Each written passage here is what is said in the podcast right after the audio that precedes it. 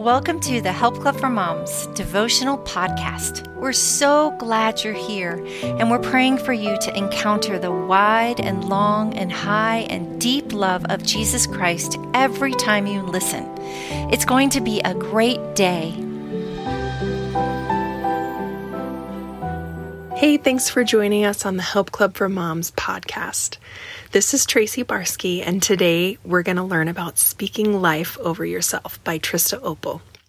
First, let's pray. Father, I thank you so much for just the wisdom we get to experience about how we can have more joy in our lives.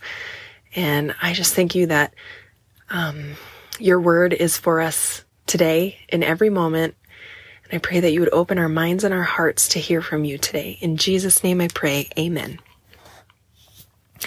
1 Samuel 36 in the King James Version says, And David was greatly distressed, for the people spake of stoning him, because the soul of all the people was grieved, every man for his sons and for his daughters. But David encouraged himself in the Lord his God. Sweet mom, has there ever been a time in your life in which you would say you were greatly distressed? Recently, I experienced a season in which I felt exactly the same way as David. Life was hurdling trials and challenges my way that I felt helpless to handle. I struggled to keep my eyes on Christ and ultimately ended up feeling overwhelmed and defeated. I became filled with anxiety and began begging God to enlighten my understanding as to why. Once I grew tired of fighting in my own strength, I quieted my spirit enough to hear the still, small voice urging me to read the Word.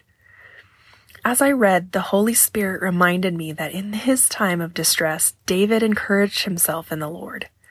Likewise, scriptures of hope and encouragement like the ones below began to fill my mind. Be still and know that I am God.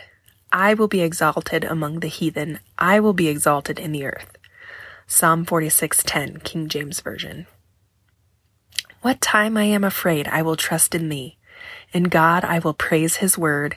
In God I have put my trust. I will not fear what flesh can do unto me. Psalm 56, 3 through 4, King James Version.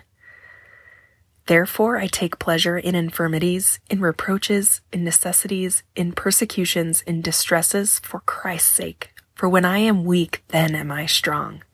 2 Corinthians 12:10, King James Version.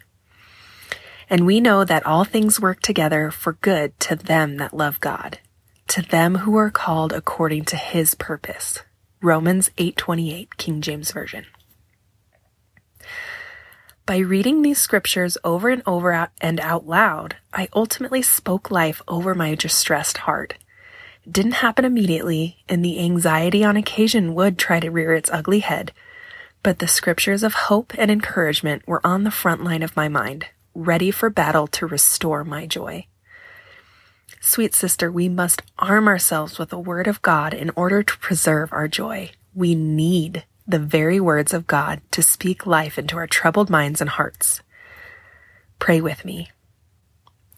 Father, thank you for your divine plan for our lives. There is not one trial or challenge that we have faced that you did not allow into our lives. You do not forsake us and leave us to handle them alone. God, you are omniscient, and I pray that you would help us yield our lives to the truth that you are the potter and we are the clay. Help us to keep our eyes on you. In Jesus' name, amen. Love Trista Opel and the Help Club for Moms team.